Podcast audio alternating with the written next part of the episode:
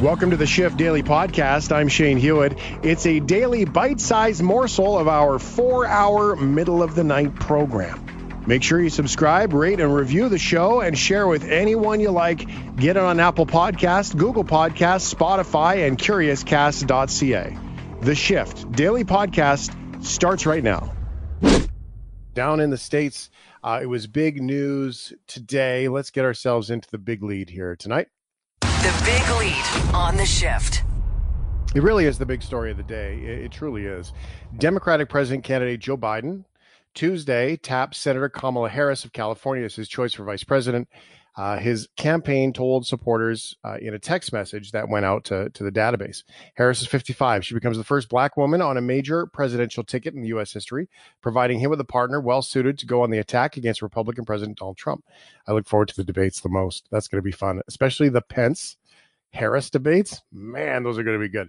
As a state prosecutor in California, she has a record of going after severe pres- uh, prison sentences for marijuana use convictions and was generally considered to be on the far right of the Democratic primary field of candidates. With a uh, really nice introduction to the whole story, uh, this is a presentation uh, that was provided by NBC. A former rival, now running mate, Joe Biden naming Senator Kamala Harris of California as his choice for vice president. In a social media announcement, Biden calling the former prosecutor a fearless fighter for the little guy and one of the country's finest public servants. The two sparred bitterly in early debates when Senator Harris was herself running for president. But they share a deep connection through Harris's friendship with Biden's son, Beau, who passed away from brain cancer. Biden promised months ago to pick a woman for his running mate. And following the nationwide protests touched off by the police killing of George Floyd, pressure grew to select a woman of color. We're crashing through at a time that people are reaching out to each other, wanting to see this country live out its true creed. And this is a big, big step. President Trump on Fox Sports Radio today saying Biden roped himself in by vowing to choose a woman. Some people would say that men are insulted by that, and some people would say it's fine. He's appealing to, I think, those in his base who are concerned about over political correctness. This gives an opportunity to lift up a new generation of female leaders. With Biden holding a sizable lead over President Trump in several recent polls, the campaign is seeking to make history without making too many waves. All right, so that's that's the basic summary of everything that is going on down in the states. So there are many different perspectives and angles to all this. So to give us more information and insight, because this really did take over uh, all things Twitter, all things online, all things commentary through the course of the day today. Um, let's dig into it. Here is some audio from Global News Washington correspondent Reggie Cecchini. Well, look, the response has been uh, as we would have expected, uh, especially from members inside the Democratic Party, uh, congratulating Harris, saying that this was kind of the expected choice. It's kind of the similar sentiment we're hearing from the Trump campaign as well, saying that this was, uh, you know, essentially the choice that everybody knew was going to happen, calling it essentially a safe pick. We're also hearing from former President Barack Obama, uh, who released a statement uh, saying that, you know, this kind of exemplifies how important of a decision this is is using the person that he chose. So we are getting reaction from the highest ends of the Democratic Party right now and from within the Trump campaign.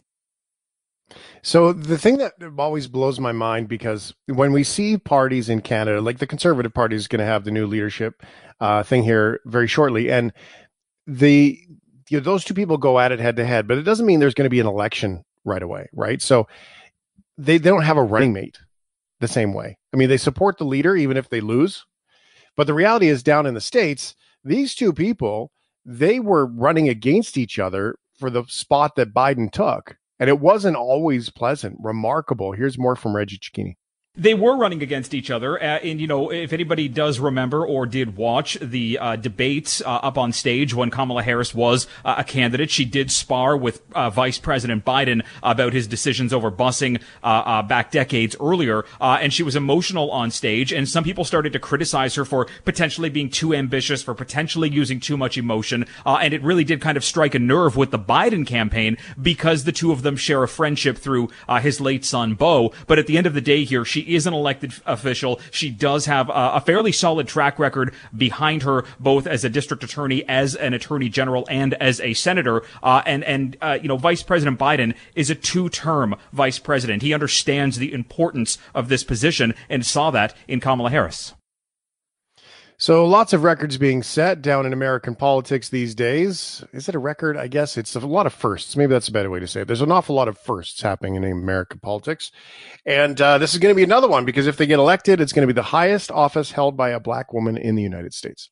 Well, look, this is this is it, it's important, but it's also historic in this country. There have been three female vice presidential candidates on a ticket before. Kamala Harris now is the fourth, but she's the first black woman. She's the first person of Indian descent uh, to be on that ticket, and she is now uh, kind of part of this growing shift uh, and change across the United States uh, as they really grapple with these racial injustices that have been going on not only since the death of George Floyd earlier this year, but really for decades and if not centuries. But inside of a Democratic Party that is no longer uh, kind of an old white establishment that now includes many minority communities, communities of color. Uh, this is that representation that they have been looking for uh, at the federal level, now potentially going to the second highest office in the country.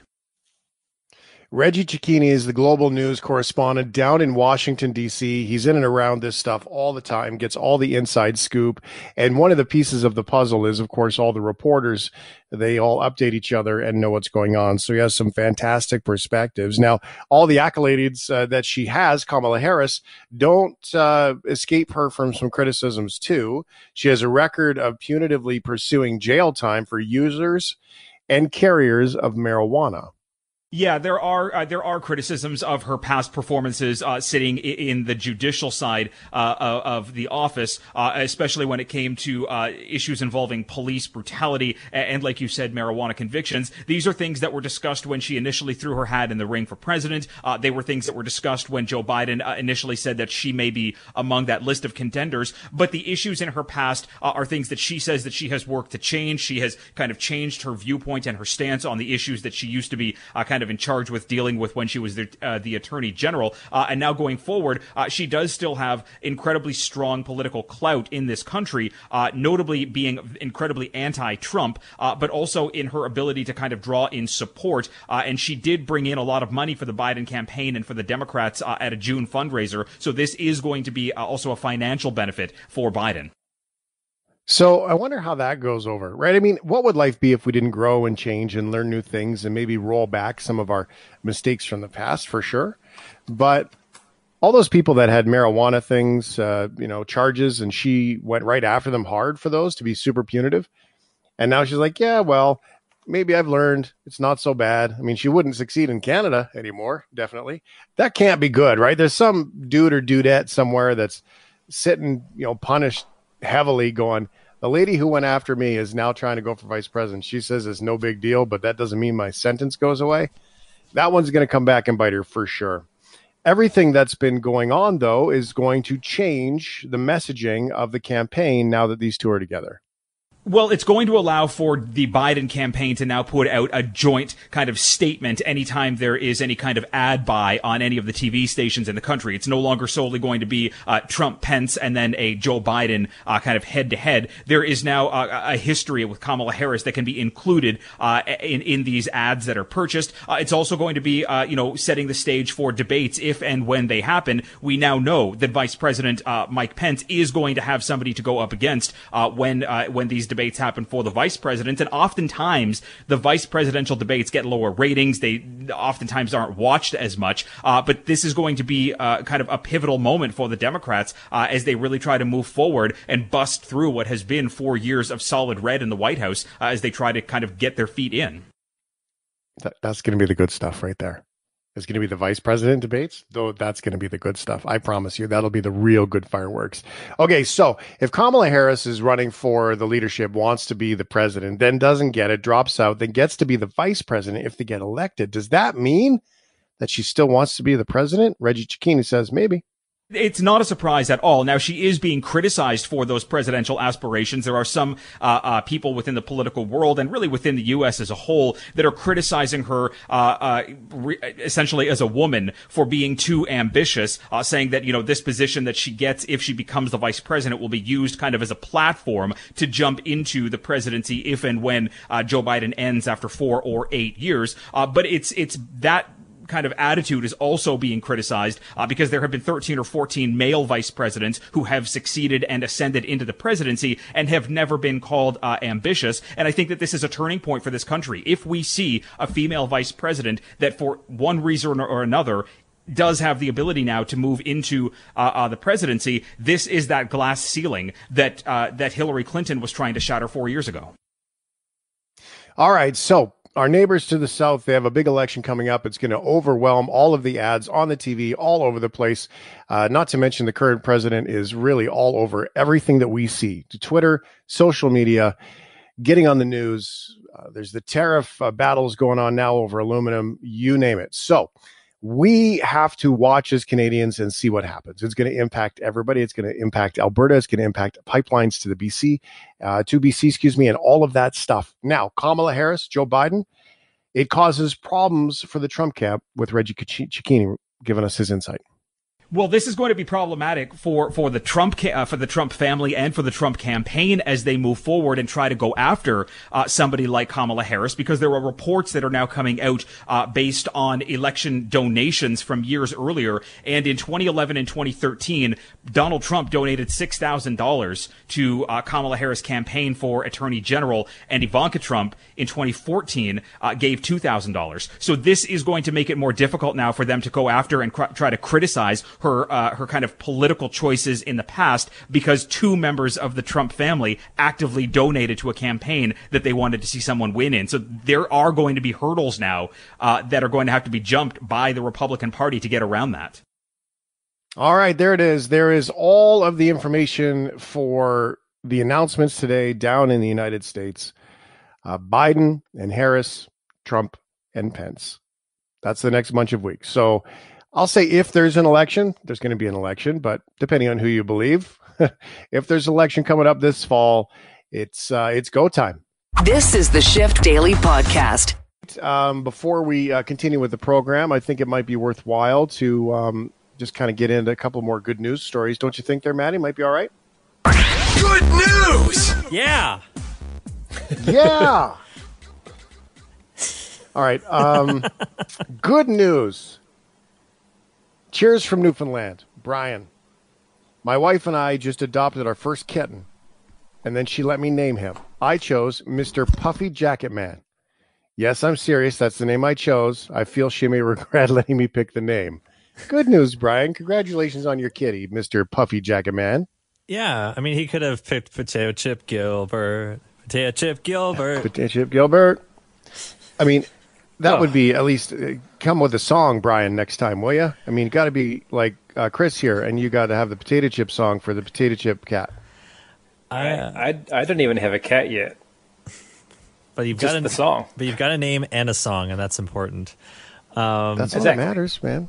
I've got a I've got a friend, uh, friends who live in Toronto, uh, who have a cat with a really long name, and uh, it's I'm sure I'm leaving out a couple names here, but basically the name is uh, Powder Puff Glitter Sparkle Faye Armstrong the Third. Really? Yeah. Cool. See, you know what you have to think of when you name your pet? Mm. If I lose my pet and I have to call out their name in the neighborhood, am I going to feel dumb? Your Powder Puff. Potato chip. Potato chip. Your boy. No, Potato chip. I'd call him um, uh, I'd call him like Popo or something for short. You know, something cute like Popo. That. Spud, maybe. You know, like Spud. Oh, Spud. That's good. That's good. See, you right. you you obviously have cat experience. Spud Gilbert. Spud the song, Gilbert. The song the song doesn't work. Um, just forget place names. I uh, sorry, cat names. You reminded me that New Zealand has the longest place name in the world. And, of a place. Uh, yeah, of a place and I want to tell you it. I have it in front of me, but it's so long that I can't read it. Um, so I'm just trying to, while I'm talking here and killing time on the radio, uh, frantically uh, googling Well, you the phonics. you do that, Okay. and I'm going to. Uh, I'll Yeah, do get a couple more good news here. Yeah, I'll get a couple of good news. You do your uh, word separation on that that big big word there, and uh, and we'll get some more good news. Good news, Matt. Good news! Uh, John texted. He said, "Good news. The Leafs will win next year." Oh, that's pretty good, actually. Uh, more good news along the same vein. The Leafs have been practicing social distancing from the Stanley Cup since 1967. Oh, sick, Nothing like the commitment. sick burn. Sick burn, man. Uh, more good news. Lucic still has funk. That's true. He was dynamite again today. Uh, he just won the playoffs. That that guy. Um, thank you very much for the text messages with the pictures. Um, that's pretty awesome. I'm just trying to see here what you. Okay, so I did get another login, so I can try to see some of the pictures. It's difficult. Um, good news. Cat from Swan Lake, Ontario. After seven months without being able to afford a new vehicle, uh, she's got one. Hey, all right, that is Congratulations, Cat from Swan Lake, Ontario. yeah. With I'd your say new that's good news, Matt. With your new sweet ride. Good news! And in case you're wondering, it's green and it's a Mazda. Nice. Although uh, now I know Cat's license plate, which is a custom plate, so it should be easy enough to find at Swan Lake.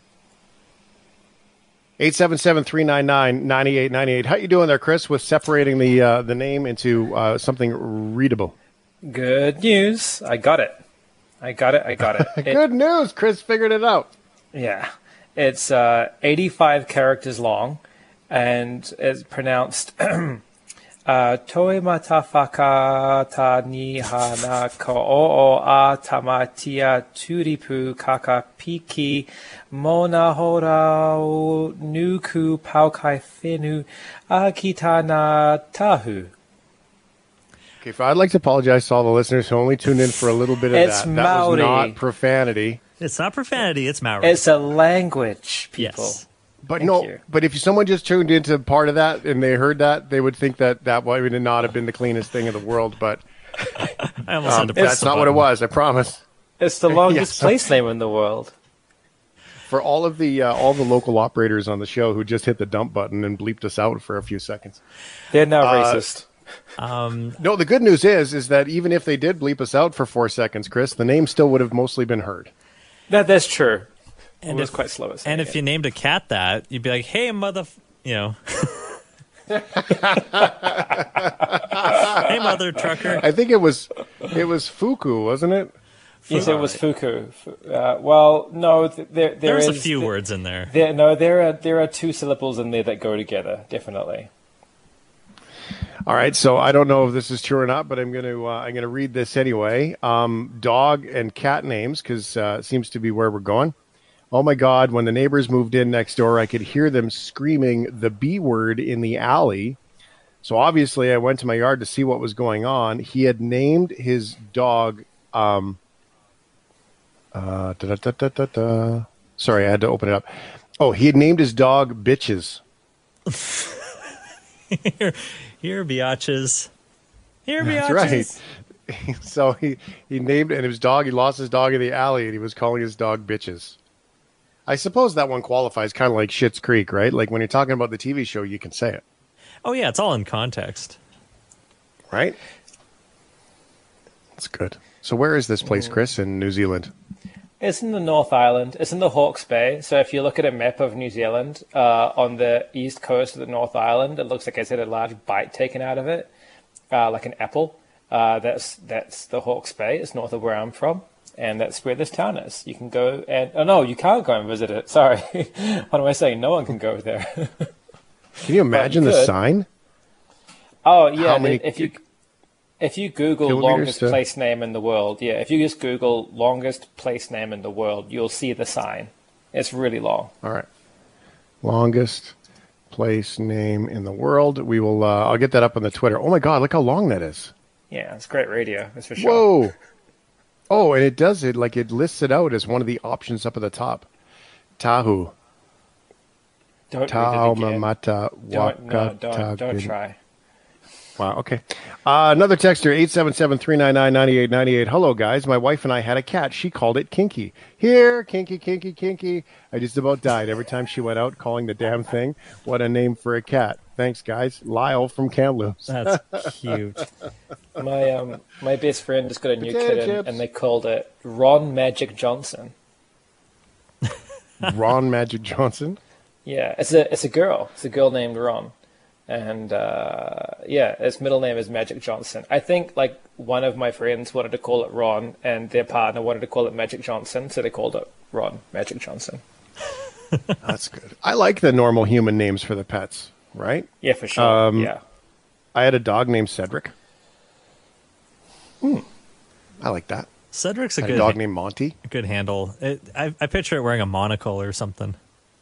Well, if you ever met him, you would you would be like, yeah, that's a Cedric. He's probably should wear a top hat. That guy.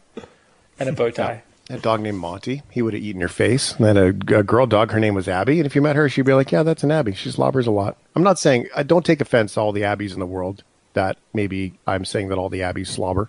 I'm not. But um, she did. Anyway. All right.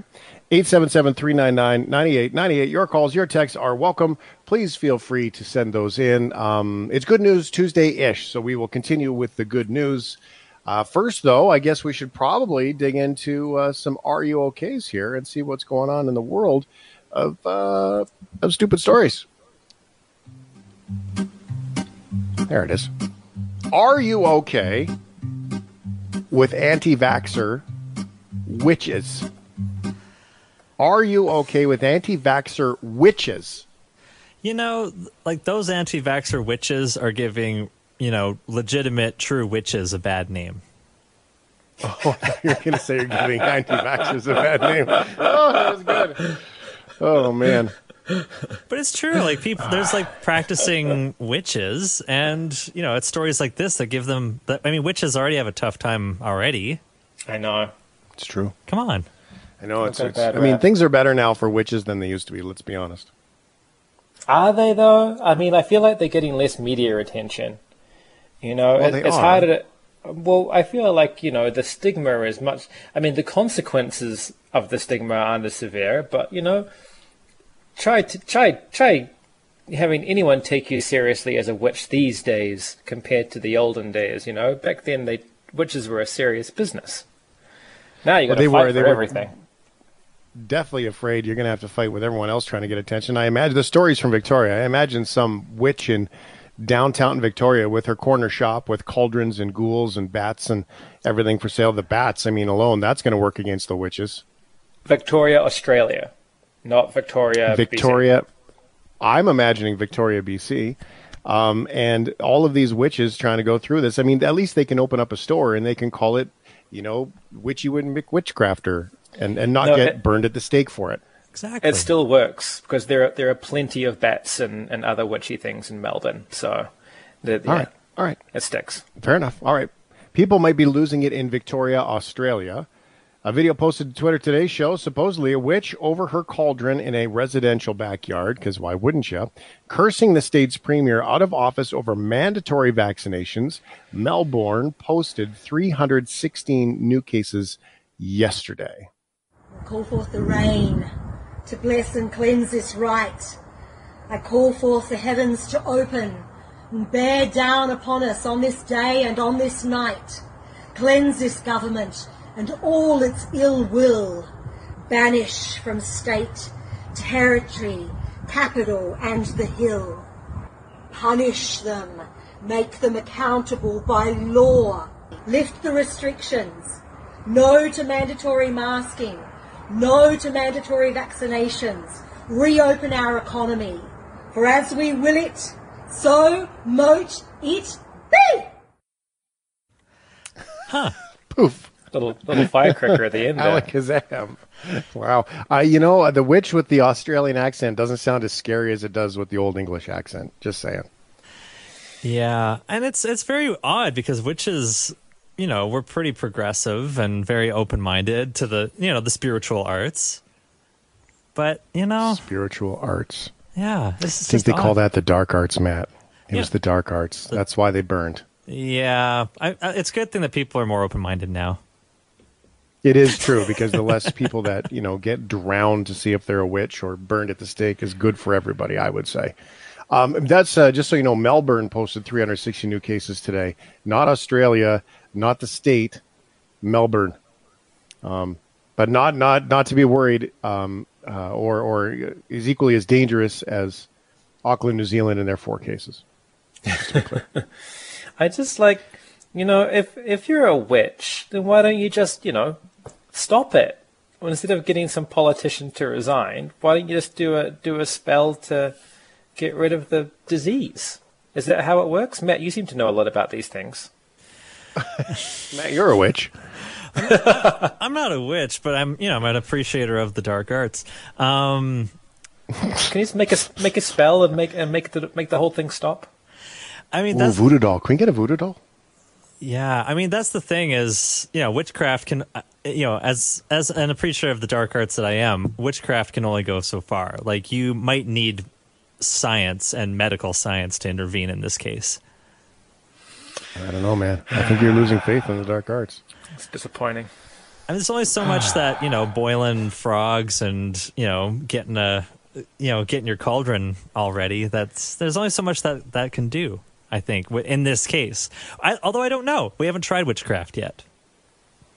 All right, we should give it a go. I think that if we could find um, an effigy um, and you know do the voodoo doll thing, we could try to pull this off. Like- I think that's how we're going to cure the COVID, buddy. Yeah, I mean, what like what the hell? Like, I think people are going to get we- desperate enough to tr- to to really go into their inner darkness and uh, and try and find a solution. Right? I agree. Chris is going to die. Um, we we should. I think if we got an effigy of, of the virus with this little Shrek ears things that stick out of it, um, that that you see on the internet, which is that's clearly a photograph, um, uh, the virus in the wild. And if we got an effigy of that, and we could, I think we could do this. I think we could. I think we might have this. It's worth a shot anyway. Um, this is good. This is the Shift Daily Podcast. Let's get ourselves started here with Dave Scott, Spaced Out Radio, joining us now.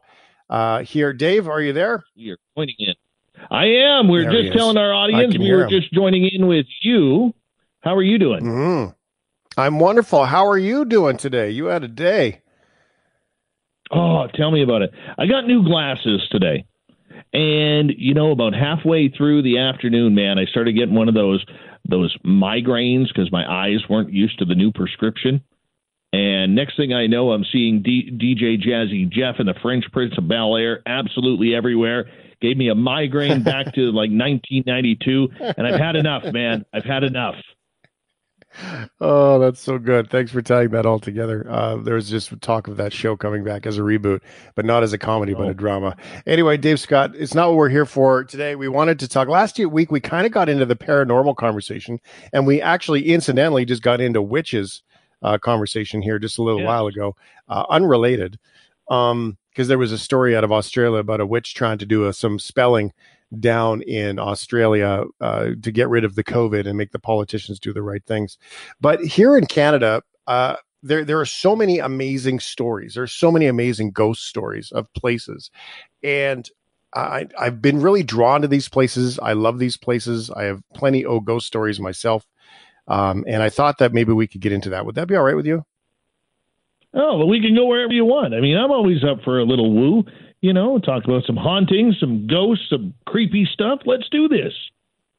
All right, let's dig into how's your list of uh, how's your familiarity with haunted places in Canada? Where what would you start with being, you know, one of the most haunted places if you if we had to choose one to talk about? Because I got a couple. Um, where where would you where would you want to start? I would suggest starting in British Columbia. And the reason why is maybe I'm a little biased over this, but the Gold Rush Trail that leads from the Canada US border straight up to the Yukon is one of the most haunted places that we have.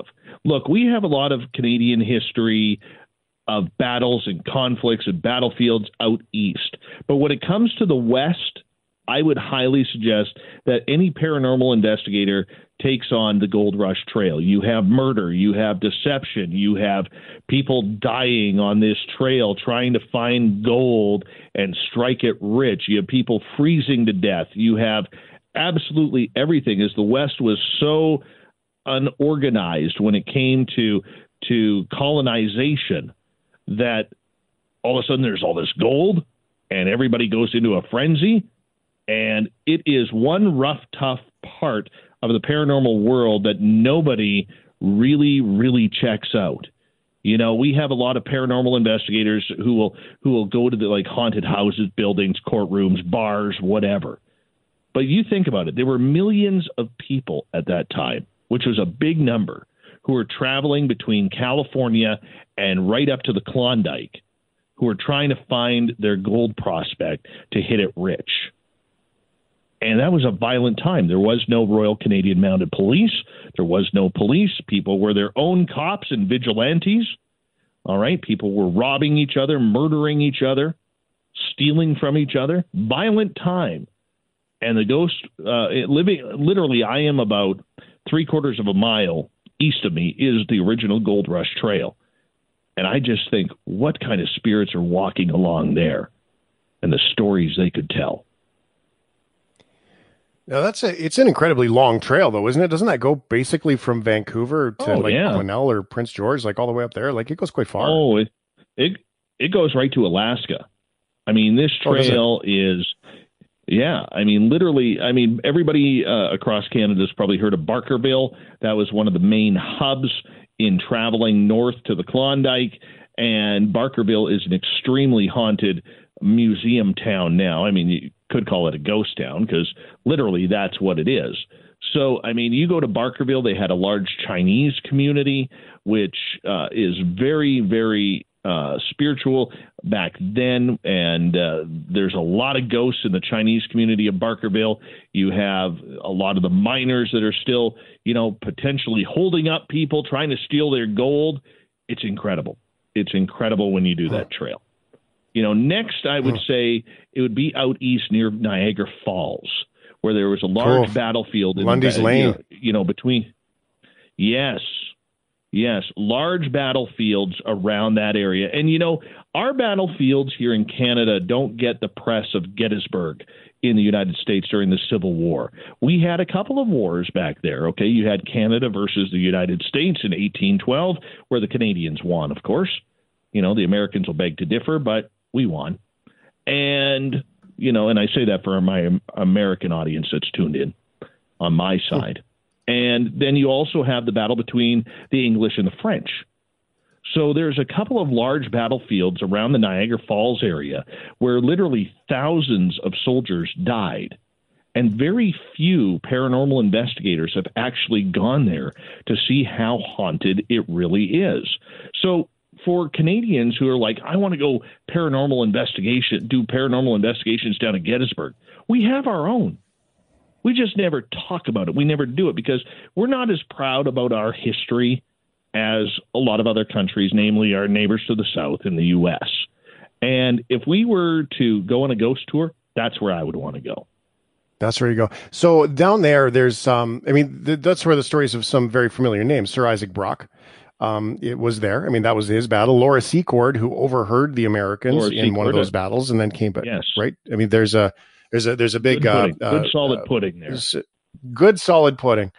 Um, there's a uh, there's a big statue for her and for Sir Isaac Brock down there with Fort George, and then um and but there's everything else that went on down there because there's the Merritt House, um, which I worked in um there, which is a radio station now in St. Catharines, and that Merritt House is tied to um I think it's William Hamilton Merritt, and so he was like War of 1812, and then not only that, there's also the Merritt Tunnel, which was prohibition, slaves. In that house, you open a door and there's like these archways that are all bricked in. And I'll tell you a story about that house. So I had a Great Dane, and um, uh, his name was Cedric. We were just talking about uh, pet names on the show. And it, at the top of the stairs, big spiral staircase in that house. It's a mansion, and the, he were standing there, and all of a sudden, he just basically runs out of the back of the house. He runs down the stairs. He literally pees nonstop all the way out the back door just out of the blue. Pipe smoke, you could smell it out of the blue. Uh, cold, people feeling they get pushed out down the stairs.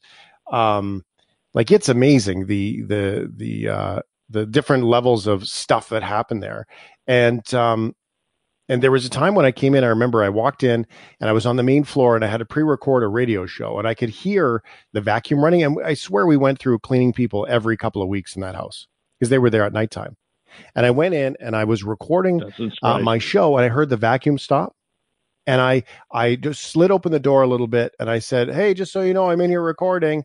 And the cleaning person said, Oh, good. I thought I heard someone upstairs. And there's nobody else there there's nobody upstairs. I wasn't upstairs. I was downstairs. Cleaning person was downstairs. So like those kinds of things happen every single day in that place, and that's right in the heart of Niagara. Um, like it's it's a oh yeah, it, boy, that place is absolutely ripe for stories. Oh yeah. Then you have then if you want to go more modern, you have a lot of suicides from people with broken hearts because Niagara Falls is supposed to be, you know, one of the most romantic places in the world. All right. So you have people who've had their hearts broken, maybe, you know, engagements that you were hoping to say yes and, and the other person said no. All right. There's a lot of depression in that area too. So I mean, it all ties together with a with a real grave history, pun intended, about the hauntings that are literally around that area. So Canada is full of hauntings, okay? And the one thing that I notice, and is probably a big mistake by a lot of the paranormal teams out there, they, I mean, you know as well as I do, every Canadian knows that 90% of our population lives within 100 kilometers or 62 miles of the Canada US border. All right. And when you start going a little bit north, there is so much uncharted territory for paranormal investigators, you know, to check out, to find those old stories, to find those gems of hauntings that really should exist, but nobody's ever investigated. It is like prime virgin territory for the paranormal. And very hmm. few are actually taking advantage of that, which is kind of sad because, you know, we may be able to find out a lot more of our history if you believe in it okay, may be able to find out a lot more about Canadian history through the ghosts who have been silent for so long and they're just waiting to talk to someone. And yes, ghosts do talk. You can uh, capture them on digital voice recorders. You can capture them on videos. You can capture them on what they call ghost boxes. There's a lot of things that you can capture evidence on. And when you start putting the puzzle pieces together, just maybe we might be able to learn a little bit more about the heritage. Yeah. So good. Oh my God, there's so many places I want to ask about. Oh, yeah. uh, do you want to get into? Let's get into. Oh, first, I want to just bring up a couple. Can I just bring up a couple, um, just yeah. for the sake of being thorough and naming them? Um, in Napanee, Ontario, there's the Allan Macpherson House, which is like uber creepy. In Prescott, there's the Fort Wellington National Historic Site, which is that's like full on garrison thing. Like that's oh my God, that's like War of 1812. Mm-hmm. Um, you know, Upper Canada's oh, holy moly. Um, that's freaky. And then um, we can get into the hotels. And inside the hotels, of course, we get into some of the obvious ones. We get into the Banff Springs Hotel, Fort Garry uh, Hotel in Manitoba. There's that one. Of course, then we get into Victoria. There's Craigdarroch House. And then there's Hatley Castle. Oh my God, where do you want to start? Well, we could go anywhere. I mean, uh, you know, there's some some brilliant places out there. I'm more of a fan of the more obscure spots. Okay, like you take Quesnel, British Columbia. They have a museum there. It has a doll named Mandy the Haunted Doll. Now, Mandy is in a curio cabinet, and Mandy, I will tell you this: she nearly killed a friend of mine. Uh, she put another friend under a trance where they couldn't snap him out of it for about 10 minutes. Uh, she is known as one of the 10 most haunted dolls in the world. If you look at her, her ceramic face is cracked. Uh, you're not. You're supposed to ask permission to take her picture, and it is. Oh, she's creepy. I'm not going to lie. She is creepy. Uh, now there hasn't been anything weird where the they haven't recorded her yet coming out of her uh, curio cabinet, much like Robert the Doll or Annabelle, the famous two dolls down in the States, even though there's a bunch more. But there are people who claim that that she is dangerous. A good buddy of mine, Merle, he was up there doing a paranormal investigation and and he decided that you know as he was working around Mandy setting up the the cameras for their investigation that night he made eye contact with her. The next thing he knows, he thinks he's going out to his vehicle to grab a snack. But instead of going to his vehicle, he walks straight towards the highway. And if he wasn't stopped by another member of his crew who saw him acting weird, he was heading right for the highway, probably to be hit by a vehicle. Wow. He came within about 15, 20 feet of the highway. And then when the other person on his team, Jeff, grabbed a hold of him, snapped him out of it, Merle went right into like uh, almost sickness, like convulsions, like he was going to vomit and not feeling well, and and he needed water and everything. He had no idea how he got that close to the highway, all because of Mandy. Hmm. It's amazing. Dolls always ruin everything. Man, that's like the pet cemetery stuff. Oh yes, scares the daylights out of me. Scares the daylights out of me. So good. There, but I mean, it's not all bad stories. I mean, some of the, the, the ghosts are, are like there's there's some of these places have been part of the slave trade, where um in a good way, helping slaves escape out of the states, and some of the slaves uh, as they got into Canada died there, but still live there because they're grateful to be Canadians. You hear some of those stories. So Yes. scary as they might be, they're not all bad. Yeah, absolutely. We get a lot of stories like that out of Halifax, okay, where the Underground Railroad really took a lot of people into, uh, you know, into their freedom during the slave trade in the United States back in the 17, 1800s. And there, those areas, they said that there's a lot of peace, there's a lot of harmony, a lot of love when the ghosts come to talk because paranormal investigators who go down there, these people are getting freedom for the first time maybe in their lives. So all of a sudden they're walking out and they're like, what is this? And the communication that I've heard from there has been absolutely fantastic. Love it.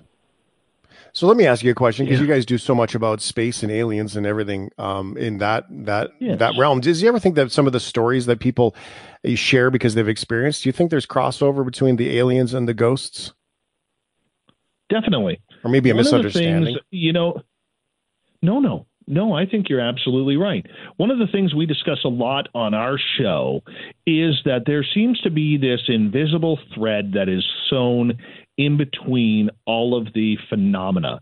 So, from ghosts to UFOs and aliens to cryptid creatures like Bigfoot and Dogman to consciousness.